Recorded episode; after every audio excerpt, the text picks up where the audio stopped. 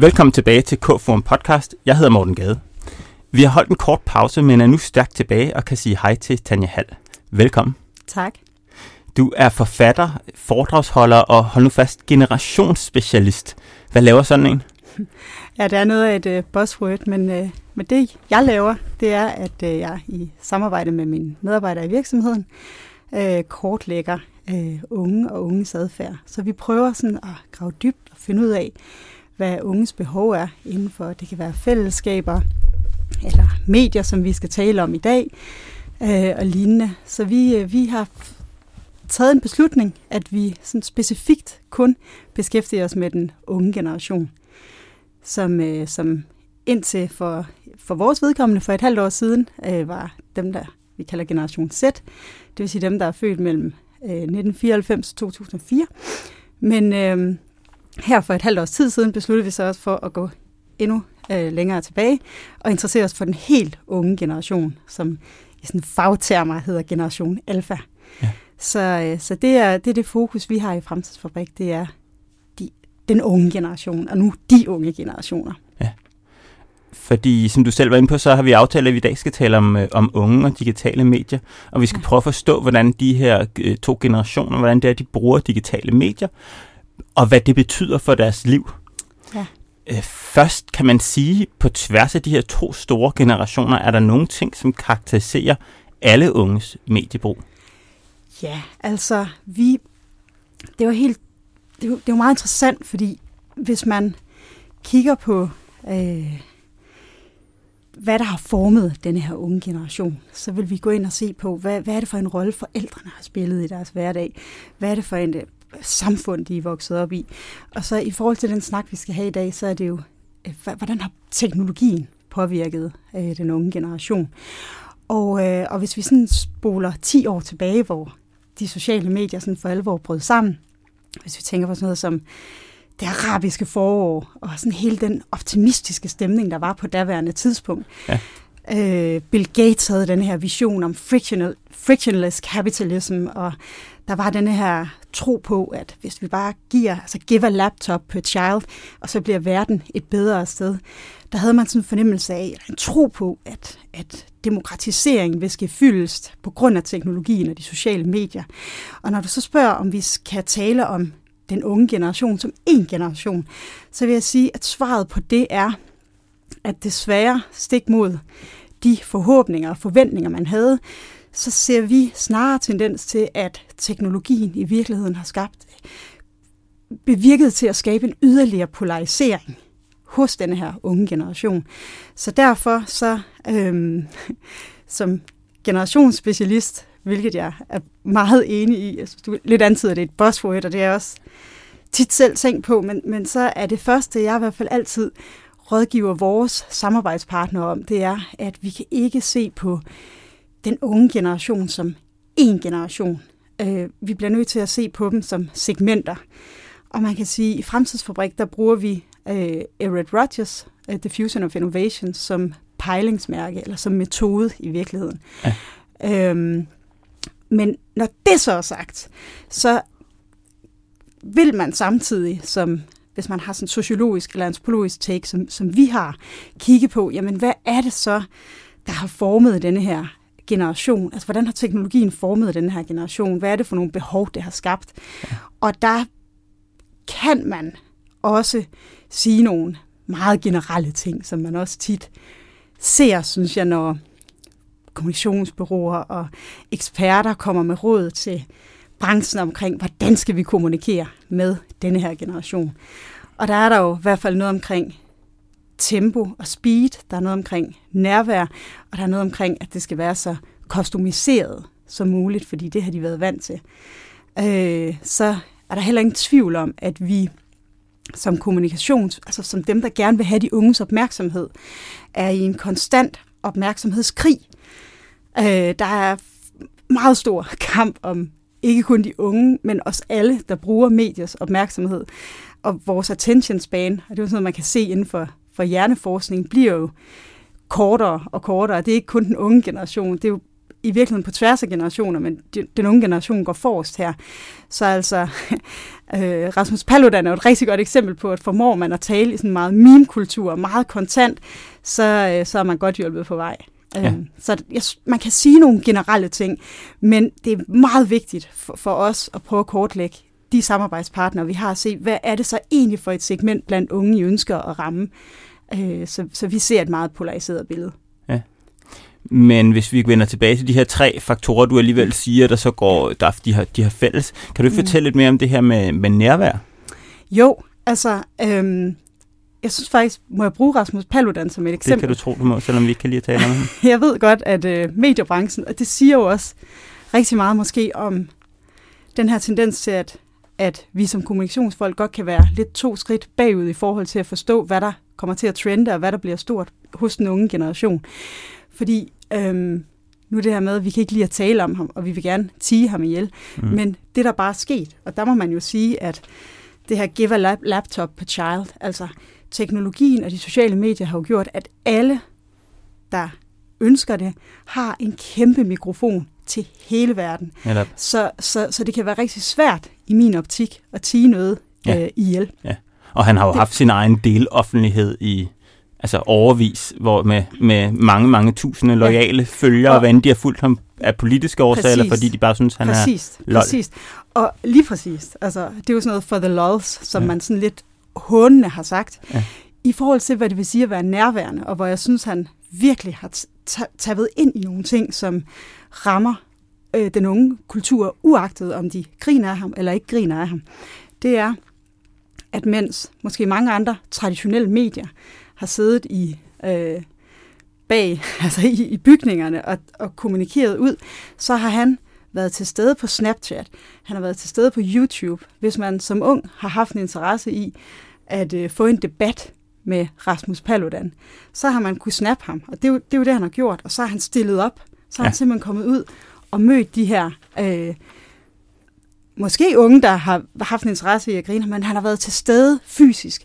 Og jeg vil sige, den der fysiske tilstedevær, og den der, altså vi vil kalde det sådan lidt access to, øh, han har også altid været hurtig til at svare og vist interesse.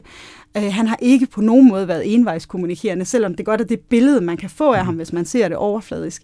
Så har han rent faktisk jo taget den unge målgruppe ret seriøst. En anden ting, som er interessant ved, øh, ved sådan den unge generation, det er jo det her med forbrugere og skabere. Øh, mm. Kan du fortælle lidt om, hvad, hvad ser du i forhold til, hvor mange unge, der skaber deres egne medier? Ja.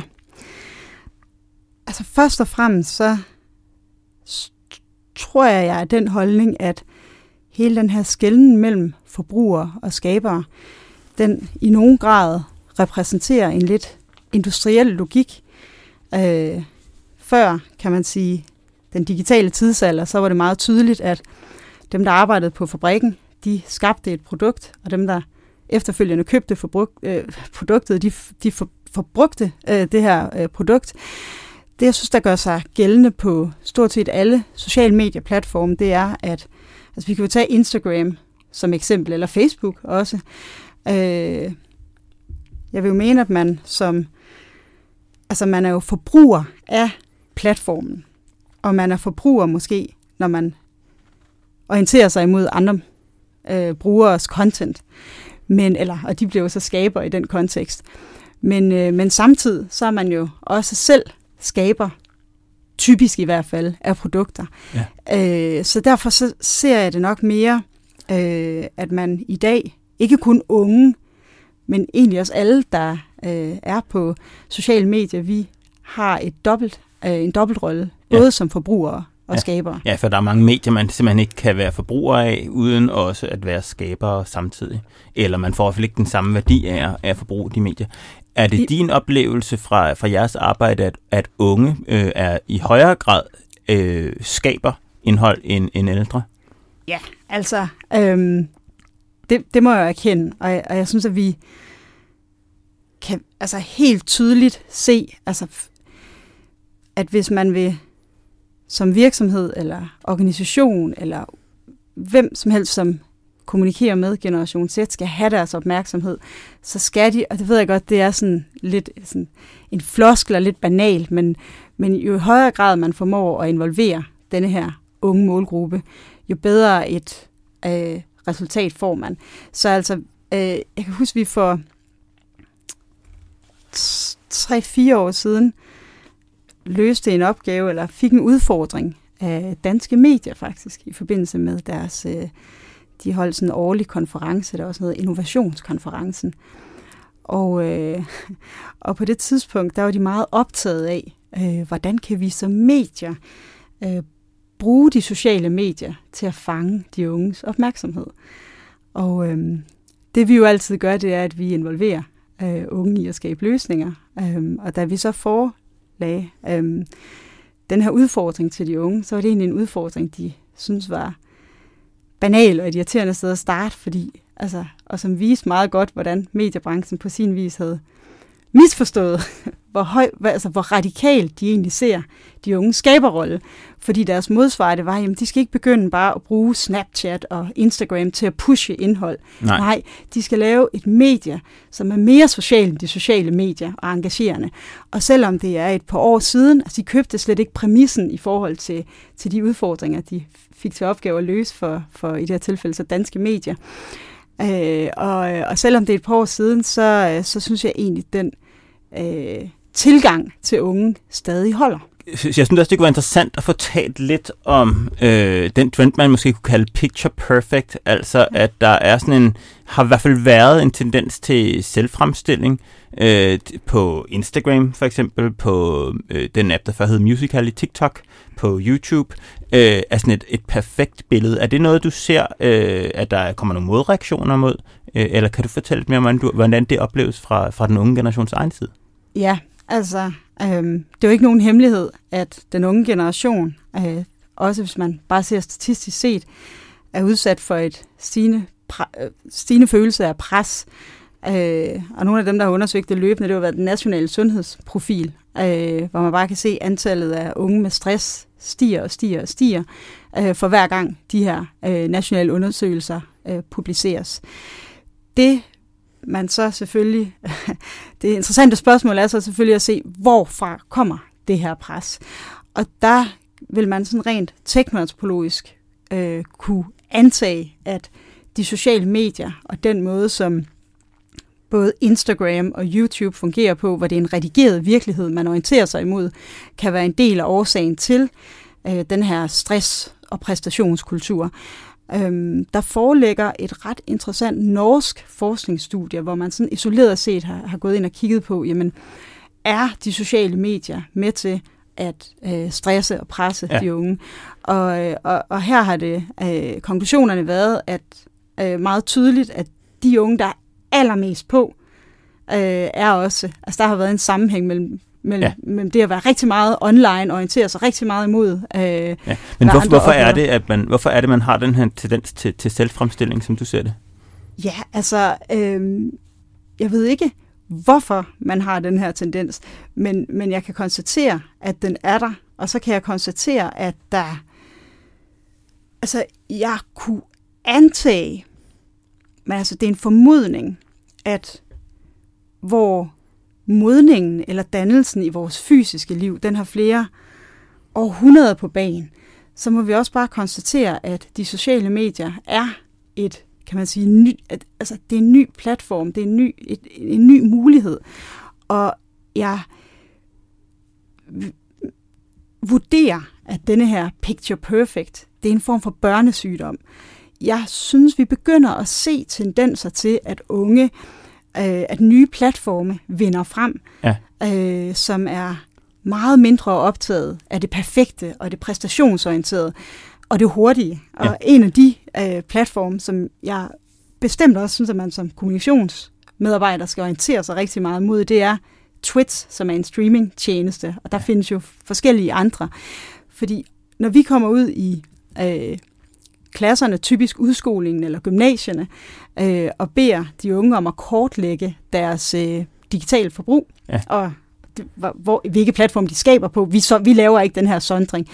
Øh, så kan vi se, at Twitch det vinder mere og mere frem. Ja. Og Twitch er jo en streaming-tjeneste, som er kendetegnet ved, som modsætning til YouTube som, og Instagram, som ofte er en redigeret, poleret virkelighed med filtre og alt muligt, så er det simpelthen en tjeneste, hvor man sidder og streamer, imens man eksempelvis spiller et computerspil eller lægger et puslespil. Altså man streamer ja. sin hverdag, og det er uredigeret. Ja. Og det er langsomt. Ja. Og det her med det uredigerede og det langsomme, kunne man godt se som et udtryk for en vis modning, faktisk, ja. Ja. i de unges øh, Ja, og, og tilsvarende er der vel også nogle bevægelser imod øh, nogen, der ønsker at bruge for eksempel sådan noget som TikTok der, til, til at vise sig selv frem som grimme. Ja. Præcis. Det er nemlig rigtigt. Altså, det er jo sådan hele den her modtendens, som jeg også synes, vi ser inden for de medier, som ja. ellers er, øh, traditionelt har været meget, hvis man overhovedet ja. kan tale om tradition, når det kun er øh, ja. 5-10 år, men altså som, ja. som har været øh, meget poleret ja. og perfekte. Ja. Øh, ja. Hvis jeg må spørge, du nævnte uh, Rogers og Diffusion of Innovations ja. tidligere. Hvor ja. er vi henne på, på, hvad hedder det, på S-kurven? Hvor er vi yes. henne i forhold til modreaktionen imod Picture Perfect? Ja, det, det, det er et rigtig godt spørgsmål, og der er det vores helt klare vurdering, at her er vi i innovatørsegmentet. Ja. Ja. Og det er jo, kan man sige, øh, metoden er jo også en rigtig god måde at, altså, vi kan se, altså det, nu bliver det sådan meget bagmandsk, men altså, enhver tendens i en samfund vil have sin antitese, og derfor så bliver udviklingen måske ikke altid så eksponentiel, som ja. mennesker fra Singularity University og andre vil påstå. Øh, det er i hvert fald, synes jeg, hvis man ser det sådan rent sociologisk og også historisk, ikke det, der faktisk skal ske. Ja. Øh, og, og det vi ser som antitese til den her Picture Perfect i det segment, som vi identificerer som innovatørerne, det er, at man, øh, altså, og det er jo faktisk næsten ved at blive mainstream også, ikke? men det er jo sådan noget med, at det er, det er prestige at kunne logge af. Det er ikke længere sejt nødvendigvis bare sådan at overloade med øh, hele tiden skulle dokumentere alt, hvad man laver. Og samtidig så det der med at ture fremstille sine fejl. Ja. Øh, det er helt sikkert øh, noget, noget af det, vi, vi ser trender og er begyndende mainstream. Øh, og som jo eksempelvis, hvis man skal se politisk på det, øh, en politiker, jeg føler, der har ret godt fod på de unge, sådan en Tommy Ahlers type, jo også i den grad øh, taber ind i. Ikke? Ja. Øh, så, så, så det er en, en begyndende modtendens. Øh, ja, men... Og et udtryk, tror jeg, undskyld, undskyld men for en modning, faktisk. Ja. Øh. Selvom det jo, jeg vil bare sige, det er jo interessant, at Tommy Ahlers bruger jo godt nok øh, det her med at fortælle om sin fejl øh, på en måde, hvor han også samtidig fortæller om, øh, hvor godt det hele er gået ham. Det er jo ikke sådan et, et, en, en morgenhår, øh, grim øh, øh, her ting, der bare gik helt galt for mig. Det er, hvad jeg lærte af min fejl, og hvilken vej det går. Ja. Så, han, så han, er, han er blevet lidt politiker på den tid. Han, han, han fortæller om sin fejl på en perfekt måde. ja, lige præcis. Men øh, ja, det er meget enig Ja.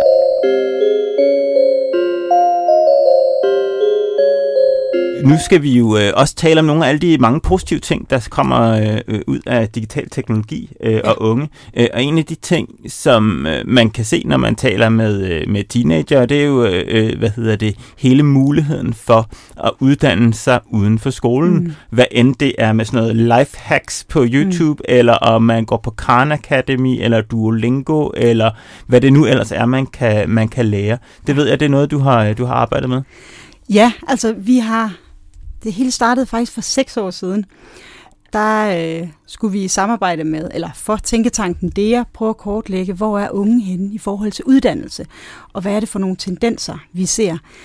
Øhm, og, øhm, og der begyndte vi, at, og, og det vi gjorde, det var, at vi primært screenede øh, innovatørerne, øh, altså frontløberne, for at se, hvad, hvor, hvor er de på vej hen her, og så designede vi, og det skal jeg ikke kede dig med, sådan en større co-design-periode på, på, på et par måneder, hvor vi prøvede, prøvede at gå i dybden med, hvad er, det, hvad er det, vi ser her, hvad er det for nogle tendenser, øh, hvordan er det, de øh, informerer sig, hvad orienterer de sig imod.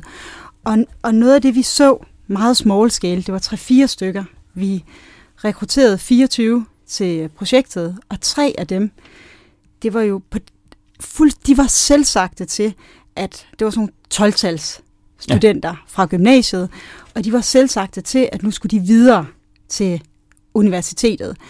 Og øhm, her kan jeg nævne Andreas som et eksempel på en af de tre, fordi han var også begyndt på universitetet og havde læst medievidenskab, men var droppet ud. Og grunden til, at han var droppet ud, det var, øh, fordi han ikke mente, at uddannelsen var øh, opdateret tilstrækkeligt. Den viden, han oplevede at få, der var forældet. Ja. Øh, han oplevede ikke, at den var kostumiseret i, i, i, i, i det omfang, han ønskede. Altså, og, øh, og samtidig så synes han, at den var virkelighedsfjern. Ja. Øh, det var simpelthen ude af trit med, hvad der skete ude i medier. Det har, det har man og hørt om på universiteterne. Og, og det har man jo hørt om. Ikke? og man kan sige, det Andreas han så gør, det er, at han melder sig ud af universitetet, og så begynder han at uddanne sig på egen hånd. Ja, hvad gør han? Og han gør, øh, han gør så det, at han opretter en profil på noget, der hedder Coursera, ja. som er øh, en af de her faktisk certificerede platforme, og begynder at tage nogle universitetskurser online. Samtidig så vægter han også højt øh, den fysiske del af læring og den virkelighedsnære del af læring, så han arbejder frivilligt i nogle organisationer, to organisationer, øh, og opsøger nogle mentorer, som han synes, der er sejre, som han føler, han kan lære noget af. Ja. Øhm, og i forbindelse med den her konference, og det, det, det var et nyt fænomen, jeg tænkte, hvad, hvad er det her for noget? Han sagde selv, at han var hækskoler, og jeg prøvede sådan at søge på det, og så poppede der nogle få øh, hits op fra sådan noget USA, sådan, men, men det, var, det var egentlig meget lidt, og jeg, jeg havde aldrig hørt om begrebet før, altså, øhm, og det var jo, kan man sige, på et ret tyndt grundlag, fordi jeg går så ind og det var tre af de 24, men det var, mm, ja. altså det, det var en overraskelse for os. Det, vi havde slet ikke set det komme på det tidspunkt, altså at, at, at dem, der var helt selvsagte til universitetet, øh, faktisk valgte det fra ja. øh, øh, i kravet om at få en unik læringskurve, alle de her ting. Og, øh, og da jeg præsenterede, det vi så faktisk valgte at gøre på den her konference, hvor alle dekanerne og rektorerne og sådan for de forskellige uddannelsesinstitutioner var, det var, at Andreas han skrev sin, sin opsigelsesbrev til universitetet, og det delte vi rundt. Og det var der jo, altså... Altså, ah, der var nogen, der synes, det var spændende, men generelt så købte de jo på ingen måde præmissen. Nej. Jeg må så siden sige, fordi det er jo så et fænomen, vi har fulgt siden, altså siden for, for ja, seks år siden ja. og frem, og har også for et par år siden skrevet en lille, jeg tror ikke, vi kan tillade os at kalde det en bog, for den er kun sådan 50 sider, så en lille mikrobog om ja. det. Men altså, vi har, vi har fulgt tendensen, og, og også lidt blevet kendt, altså i medier, ikke kendt, men altså, der har været en del fokus på det i medierne, hvor vi har været brugt, så, det, så derfor så har unge, der går med de tanker og holdninger, og i virkeligheden er Hexhuller kommet frem af hullerne og kontaktet os. Ja. Og det betyder, at vi i dag har et stort netværk af unge, der uddanner sig øhm, på egen hånd. Og, øhm, og, og hvis man så faktisk skal tage denne her polarisering med ind i den her snak, så, øh, så en stor del af det, jeg laver, er, at jeg er ude at holde øh, foredrag på uddannelsesinstitutioner. Ja. Og øhm, det, der så er sket nu, selvfølgelig, det er seks år siden, det er, at det her med at uddanne sig på egen hånd, det er jo også, hvis vi skal tage kurven for gode var selvfølgelig blevet mainstream. Det, er, ja. det har ramt majority-segmentet. Ja. Og det oplever de faktisk ret store udfordringer ved. Fordi hvor kan man, Jamen, øh, de unge uddannelsesinstitutionerne, uddannelsesinstitutionerne, uddannelsesinstitutionerne fordi øhm, det er blevet sådan, altså for det første så er det rigtig svært at få unge til at komme til forelæsningerne. Ja. Fordi om jeg kan jo altid lige finde en video på YouTube eller lignende. Ja. Så fra, altså hvor innovatørerne de var gjort det sådan, altså man kan sammenligne dem lidt med whisky, altså det er bare rent whisky, og de er gået all in, og de har været ambitiøse og engageret, og har også haft øh, en noget med bagagen, der har gjort, at de faktisk har haft evnerne til at forvalte og uddanne sig selv. Ja. Men når det så pludselig bliver mainstream, så, øh, så, så ser vi muligvis, altså så ser vi faktisk bagsiden af den samme medalje. Ja.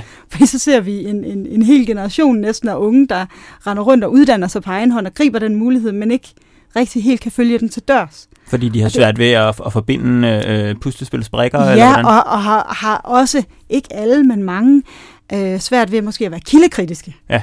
Og, og, og hvis vi lige præcis ser kildekritik, som, og skal tale om det i forhold til, ej, du skal ikke bare sidde her og være super dystopisk og sådan noget, men, men jo lige præcis kildekritik er jo et vigtigt punkt. Jeg synes jo, en af de uddannelsesinstitutioner, som kommer tættest på at øh, benytte sig af hackschooling, af mindsetet i forhold til det her med, at det skal være virkelighedsnær læring, og man skal tage udgangspunkt i rigtige cases, og der skal også være noget online læring. Det er sådan noget som Singularity University.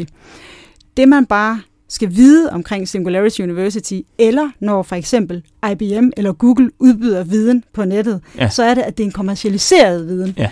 Og de har jo selvfølgelig altså alt hvad er respekt for alle de her tech-virksomheder, men det er svært at forestille sig, at nogle uh, tutorials udgivet af, af Google ikke i sidste ende har konklusionen om, at vi alle sammen nok bliver lidt mere lykkelige, hvis vi bare googler lidt Ja. mere.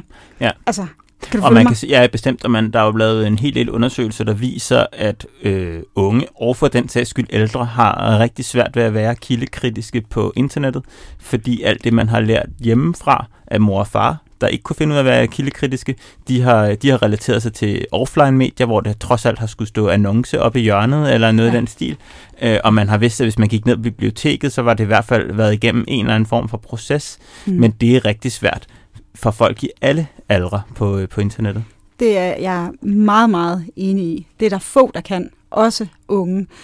Jeg har en antagelse om, unge er lidt bedre til det. Det synes jeg, vores, øh, vores studie viser. Men, øh, men, men de har også svært ved det. Lad os tale lidt i forlængelse af det om, om sådan digital modning og digital etik. Der er jo mange, der taler om, at, øh, at unge er digital natives, mm. eller hvad man nu skal kalde det. Øhm, og det er jo noget, man kan se øh, en vis øh, øh, bevis for i forhold til, at de installerer adblockers. Der er nogen, der mener, at de forlader Facebook. Mm. Hvordan ser du det, hvor, hvor modnet er øh, øh, den unge generation, og hvad er det for nogle Ja. ja. problemer, de har også? Øhm, jeg synes, denne her fragmenterede brug, øh, når de skitserer deres teknologipyramider, hvor de simpelthen kan fortælle os, at om Facebook, okay, det bruger jeg stadig, men det er kun til fødselsdage. YouTube, det bruger jeg, når jeg skal se ASMR-videoer, fordi så lærer jeg at sove. Ja. øh, Reddit bruger jeg, når jeg skal have noget inspiration til en skoleopgave. Khan Academy bruger jeg, når jeg lige skal vide et eller andet særligt om biokemi. De har et enormt efterhånden, og det, det synes jeg er generelt, øhm, raffineret brug af de digitale platforme, hvor man kan sige, at for 10 år siden, der havde Facebook jo det samme monopol, som Danmarks Radio havde for. 30 år siden, Ja. eller 40 år siden. Nu kan jeg ikke lige historikken her. Og det monopol øh, er fuldstændig skrevet. Øhm, I forhold til det mere etiske, så øh, må jeg igen måske bruge polarisering som, som et rigtig godt billede her, fordi i forbindelse med et projekt, vi har faktisk været i gang med i 5-6 år efterhånden, der hedder Digitale Gråzoner, og hvor vi har været rundt i på rundt regnet 100 skoler og bedt unge om selv, øh, altså vi går ind for, at unge skal skabe deres egne løsninger og indhold. Så i det her tilfælde, når vi taler digitale gråzoner, så har vi zoomet særligt ind på sådan noget som digital mobning, hævnporno, sugar dating. Øh, og den måde, vi har grebet det an på, det er, at vi har skabt et template til de, alle de unge, der har deltaget. De har, alle, alle de klasser, der har deltaget, er blevet sådan transformeret til sådan nogle øh, redak- journalistiske redaktioner, hvor nogen i klassen har været journalister, og nogen har været fotografer, og nogen har været researchers, og produktet af øh, den her den her uges arbejde, de har arbejdet med det en uge, deres egne digitale gråzoner, ja. altså digitale aviser. Ja. Så for dem, der interesserer sig for digitale gråzoner, så ligger der et kæmpe stykke feltarbejde, faktisk. Ja. De unges egen feltar- feltarbejde inde på gråzoner.dk. Her har vi meget, meget tydeligt kunne se, faktisk allerede sådan, Poul Madsen, han gav os godt et hint om- det, redaktøren på Ekstrabladet, inden vi overhovedet øh, gik i gang med det her, så tænkte vi, at de her unge, de skulle have nogle gode presseetiske tips. Ja. Så vi var rundt sådan bredt, og blandt andet hos Ekstrabladet, som jo om nogen må kunne rådgive unge til, hvad de ikke skal gøre, når det er sådan, at de skal øh, ja.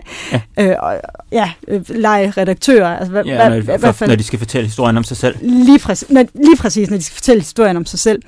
Og det Poul Madsen allerede der fortalte os, det var, at altså på et dagligt basis, der bliver han jo kontaktet af unge, som måske har været med i Paradise Hotel eller et eller andet andet reality-program, ja. og som derfor har givet øhm, nogle meget digitale, altså digital dirty footsteps, kan man sige. Altså har bare nogle fodspor på nettet, som når de skal søge et job i Fakta eller lignende, øh, simpelthen har, har svært ved at få.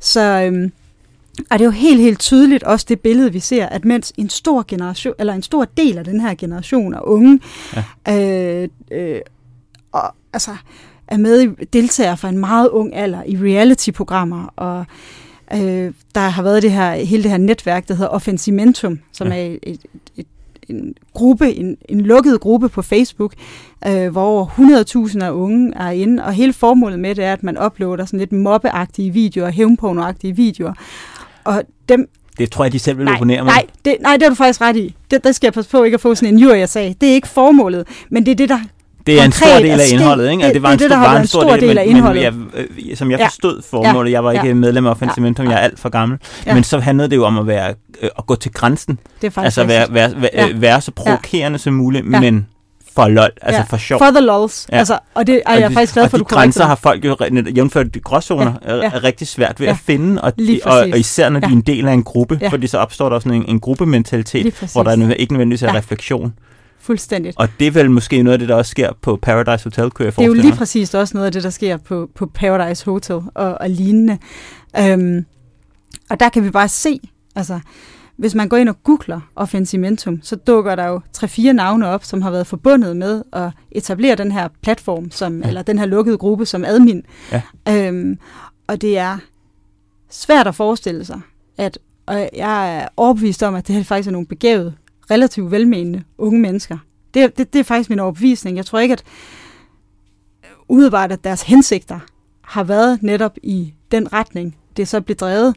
Men altså om 5, 6, 7 år, når de skal ud og have et job, så kan det jo blive problematisk. Ja.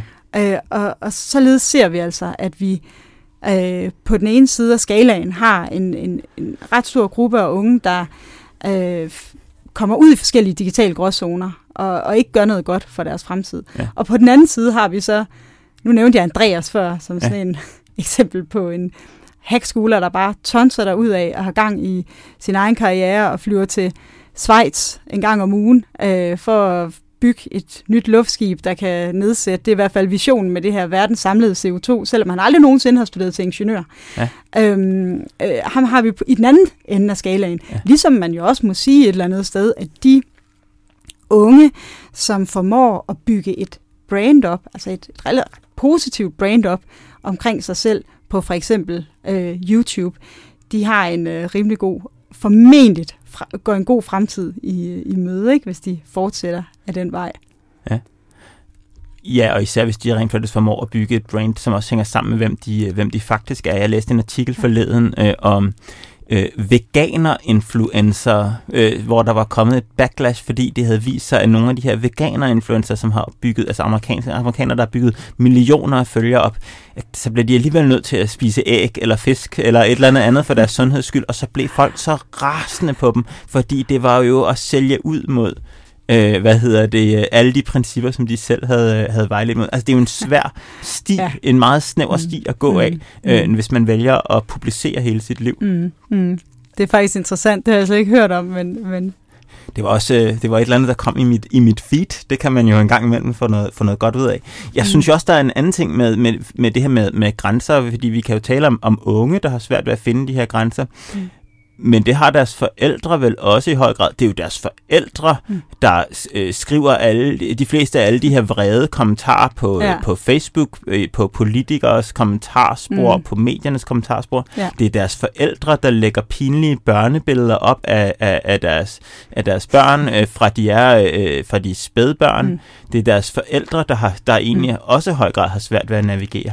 ja, altså, øhm, det, det er fuldstændig det billede, vi ser. Øhm, og vi ved jo statistisk set, at færre og færre unge, der er ikke nogen danske øh, undersøgelser, men der er en amerikansk, at færre unge opretter en profil på Facebook. Ja. Vi har forsøgt at prøve at finde ud af, hvorfor øh, øh, de unge i, øh, i Danmark øh, tager lidt afstand fra Facebook. Og i hvert fald en ting, kan, tror jeg alle os, der kan arbejde i kommunikationsbranchen, kan blive meget enige om, det er, at for fem år siden, hvis det var, man sådan skulle have et indblik i et ung menneske, så kunne man lige Facebooke, og så kunne man se, navigere ret godt efter, hvad har vedkommende liket, og hvad poster han eller hun, og sådan få danne sig sådan ret godt billede. Det var faktisk et af de greb, vi brugte sådan som forberedelse til vores øh, probing og shadowing øh, studier, som selvfølgelig er mere antropologiske.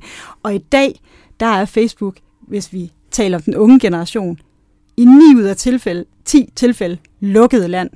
Ja. Øhm, og de ikke alene bruger de, det, det kan være, de bruger Facebook til fødselsdage eller Messenger, men det der med at være aktiv på Facebook og skabe indhold på Facebook, det, det er slut. Og når vi så har, har spurgt de unge, hvorfor, så, så har de fortalt os, at det i høj grad hænger sammen med de voksnes adfærd. Hvad vil du ønske af ældre, eller lad os bare tage din og min generation, også der sådan er, er, er voksne i hvert fald. Hvad vil du ønske, at, øh, at vi lærte af de yngste generationer i forhold til digitale medier?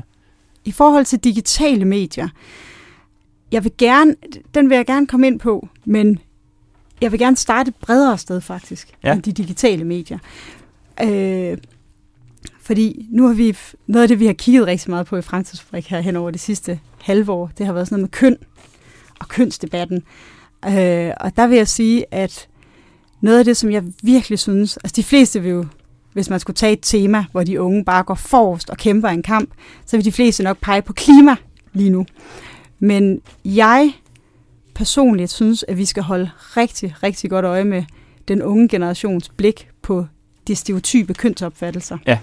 De er super kritiske i forhold til sådan noget med, når de bliver opdelt i for eksempel idrætstimerne, at det så er drengene, der skal øh, lave karate, og pigerne, der skal lave gymnastik. Altså, Ja. de, de er enormt kritiske over for de her meget stereotype Ja. opdelelser af, af køn.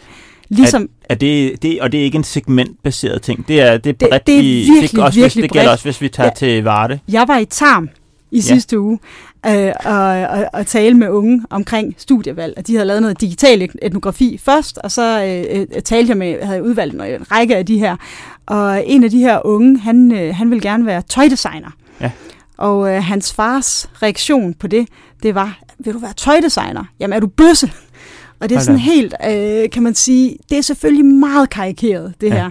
Men, men, men der er noget om det. Og det vores generation så lige nu gør for at råde bod, fordi det er jo lidt trendy også for virksomheder at tale om køn, og hvordan kan vi appellere til, vi skal have flere kvinder ind i tech, og flere kvinder her og der, så begår vi faktisk den samme fejl, som de ældre generationer har gjort. Fordi så gør vi det, at vi laver sådan nogle kampagner med, at kvindearrange, det her det er kun for piger og kvinder, og så, så, så laver vi den omvendte faktisk. Ja. Øh, og, og når det er sådan, at de unge ser på det, så synes de, det er super stereotypt. Ja. Og når de unge, vi har inde i vores workshops, de skal tegne sig selv om 10 år, så tegner de sig selv som intet køn. Ja. Altså jeg tror virkelig, vi kan lære noget der. Ja. I forhold til det digitale, der er der ingen tvivl om, at den modning, der er sket, den bevidstgørelse, langt de fleste unge har i forhold til brug af, altså hvornår de bruger Facebook, og hvornår de bruger Snapchat, og hvornår de bruger TikTok, og hvornår de bruger Reddit, den er meget sublim og øh, øh, meget interessant at holde øje med. Øh, jeg oplever de er meget, meget bevidste.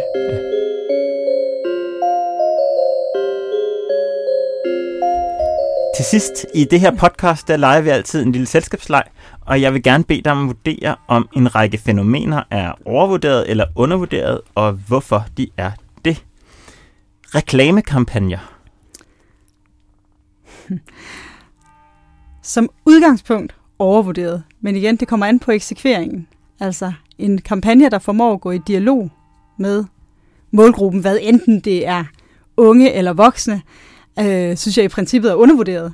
Øhm, men altså, jeg hørte engang en meget klog mand til et foredrag sige, at branding var de dogne tabers hævn over de dygtige. og det kan der selvfølgelig også være noget om. Altså man skal ikke undervurdere indhold, tror jeg, og det tror jeg, man skal passe på med, særligt i denne her ja. øh, tidsalder, hvor det hele går så hurtigt. Ja. Fordi indhold, og det ved, altså, det er i den grad også stadig på vej frem, ikke? Begrebet digitale indfødte. det er overvurderet, med mindre at man forstår at, at, at, at tænke i segmenter, eller endnu bedre at tænke i mennesker. Altså, ligesom at, jeg tror også, vi voksne, vi vil blive sådan lidt irriteret over, hvis man bare sagde, jamen alle er øh, på 40. alle på 40. Altså der, altså, der synes jeg, vi skal have den samme raffinerede forståelse af unge og den unge generation som en øh, generation med mennesker, der har forskellige behov, alt efter hvor, ja. øh, hvilket, hvilken målgruppe eller hvilket Ja. ja. segment de, de Ja, ja, tilhører. der er flere ting, man ikke har til fælles med folk på ens egen alder, end der er ting, man Ja. har til fælles. Ja, fordi tit sådan, så kan vi, øh, og det er ikke for at nedgøre, øh, men, men vi, vi oplever jo ofte, at der er nogen, der kontakter os, fordi de gerne vil samarbejde med os, og så ringer de, "Nå, nu skal vi have fat på de unge, hvad skal vi gøre? Ja. Altså det handler lige om at få en lidt større forståelse for sin målgruppe. Ja. Så, altså, Game of Thrones, overvurderet eller undervurderet? det kan jeg ikke svare på, for jeg har aldrig set det, og jeg har bare lovet mig selv øh, gennem de sidste, nu er det jo startet igen, Ja, lige præcis. og, og alle taler om det, så, så det kan jeg simpelthen ikke svare på. Det er også en stor investering af minimum 60-70 timer af dit liv, du skal, du skal bruge på det. Om det er det. Teologistudiet. Undervurderet. Du er selv teolog. Jeg er det, jeg er øh, oprindeligt uddannet, før jeg kastede mig over kommunikation og antropolo- antropologiske studier. Ja. Der, øh, der var jeg uddannet øh, teolog. Udover oldgræsk, hvad lærer man så øh, af, af teologistudiet? Man har, man lærer, man starter med at lære sprogene. Ja. Så det er græsk, hebraisk og latin. Ja. Og øh, så bevæger man sig ind i noget, jeg, jeg synes, der kan være er vigtigt og relevant. Øh, også når man kommunikerer, både med unge og med andre, nemlig etik. Ja. Øh, jeg synes, det etiske aspekt, og jeg vil vurdere også, at det er også noget af det, vi ser med øh, for eksempel Copenhagen Tech Festival, Ja. der vælger, og, øh, og, og i første år var det, eller øh, først var det sådan noget The Copenhagen Letter, og siden var det sådan noget med manifestet. Altså, altså jeg tror, at det her spadestik, også når vi, vi har talt meget omkring teknologi og digital, så tror jeg faktisk, faktisk vurderer, at, øh, at etikken, og det kan jeg jo se på dygtige folk, der beskæftiger sig med det her, det, det er på vej frem. Ja. Og hvad er det fra, øh, hvad er, øh, hvis du skal give en læring som en marketerning med fra, øh, fra teologerne om etik og teknologi, som du gerne vil have til at bruge mere tid på at tænke over, hvad er det så? Uh, øhm, det vigtigste er, altså der er ingen tvivl om, at teknologien skaber, altså i virkeligheden så har teknologien jo, det er jo et nyt Babelstårn. Det er jo et nyt Babelstårn. Altså Babels, til dem, mm, der ja. ikke lige kender øh, myten om Babelstårnet, så var det jo øh, anden Mosebog, hvor menneskene de byggede et tårn op til, øh, til Gud og ønskede at blive gudlig. Det er sådan et begreb, man kalder apoteose. Øh, og, og det Gud han så gør som straf, det er jo sådan en etiologi det her, det Gud gør som straf, det er, at han giver dem hver deres tungemål. Ja. Og her kan man sige, at teknologien, det er den her højtaler, det er den her speaker, der bare kan gøre, at vi kan råbe alt ud til alle, og vi kan connecte til alle. Og der vil jeg mene, at øh, bare fordi man kan sige alt, og bare fordi, at man har ubegrænsede muligheder, teknologien giver os inden for kommunikation i virkeligheden ubegrænsede muligheder, så mener jeg ikke nødvendigvis, at vi behøver benytte os af dem. Øh, også inden for alt muligt teknologisk forskning. Der bliver man nødt til at, at trække vejret og holde en pause og, ja. og, og tænke sig om. I øh, Douglas Adams, den berømte science fiction forfatters, øh, øh, hvad hedder det, fremragende værk, Hitchhiker's Guide to the Galaxy, er der en opfindelse, der hedder Babelfisken, som er sådan en lille fisk, man får ind i øret, og så kan man forstå alle sprog i hele universet. Mm. Og så skriver han en lille øh, tør sætning efterfølgende. Aldrig har nogen opfindelse skabt så meget krig og ufred. Tanja Hall, Okay. tak fordi du vil være med i KFM Podcast. Og der skal også lyde en stor tak til de gode mennesker, der hjælper med at gøre det her program til virkelighed. Time, Emil, Thor og Julie. Øh, Og hvis du derude har en idé til, hvem du godt kunne tænke, der skulle være gæst, så skriv gerne til mig på m Tak for i dag.